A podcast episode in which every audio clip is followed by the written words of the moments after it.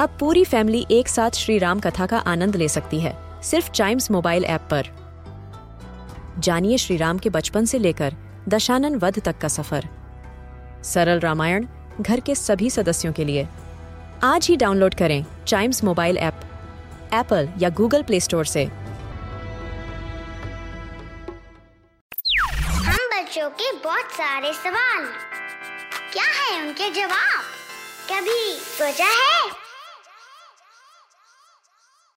क्या गाड़ी में घूमते वक्त आपने कभी ऐसा महसूस किया है कि अचानक ब्रेक लगने पर गाड़ी तो रुक जाती है, पर हमें आगे की तरफ़ एक झटका सा लगता है? और अक्सर गाड़ी को तेज़ी से एक्सेलरेट करने पर हम पीछे की तरफ़ जाते हैं। पर क्या आपने कभी सोचा है कि ऐसा क्यों होता है? तो दोस्तों, कभी सोचा है कि आज के एपिसोड में हम जानेंगे इसी सवाल का जवाब। अक्सर हमने बस में जाते हुए, मेट्रो में सफ़र करते हुए या फिर ट्रेन में चलते हुए ये महसूस किया है कि जैसे ही बस आगे मूव करती है तो हमें पीछे की तरफ़ झटका लगता है और अचानक से उस वाहन के रुकने पर हम आगे की तरफ़ गिरना शुरू कर देते हैं। ट्रेन में तो आपने बैठे बैठे ये भी महसूस किया होगा कि कई बार आपकी सीट हिलती रहती है और आप एक जगह पर बैठे बैठे ट्रेन के डब्बे के साथ साथ हिलते रहते हैं। पर क्या आपने कभी सोचा है कि ऐसा होता क्यों है? तो दोस्तों, इसका जवाब है इनर्शिया। तो आइए समझते हैं कि इनर्शिया क्या है। दोस्तों, इनर्शिया की अगर मैं व्याख्या की बात करूँ तो ये एक ऐसा फ़िज़िकल फोर्स है जो किसी भी ऑब्जेक्ट पर लगता है। यानी कि अगर कोई चीज़ मोशन में है तो वो हमेशा मोशन में रहना चाहती है। और अगर कोई चीज़ रेस्ट पर है तो वो रेस्ट में रहना चाहती है।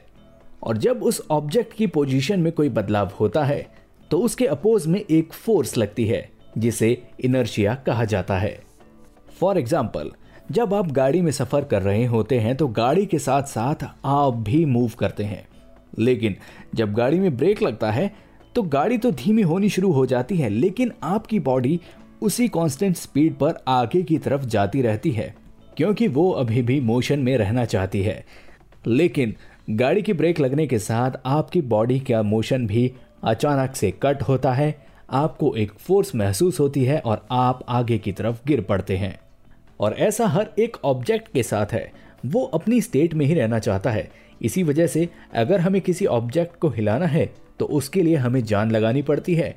और अगर खेलते हुए हमें किसी बहुत तेज गेंद को रोकना है तो वो हमारे हाथ से टकराती है तो हमें चोट लगती है।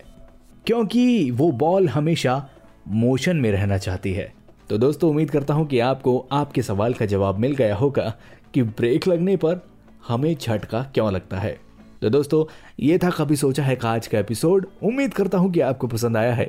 ऐसी मज़ेदार जानकारी के लिए सुनिए कभी सोचा है कि और भी episodes. And yes please do like share and subscribe to कभी सोचा है।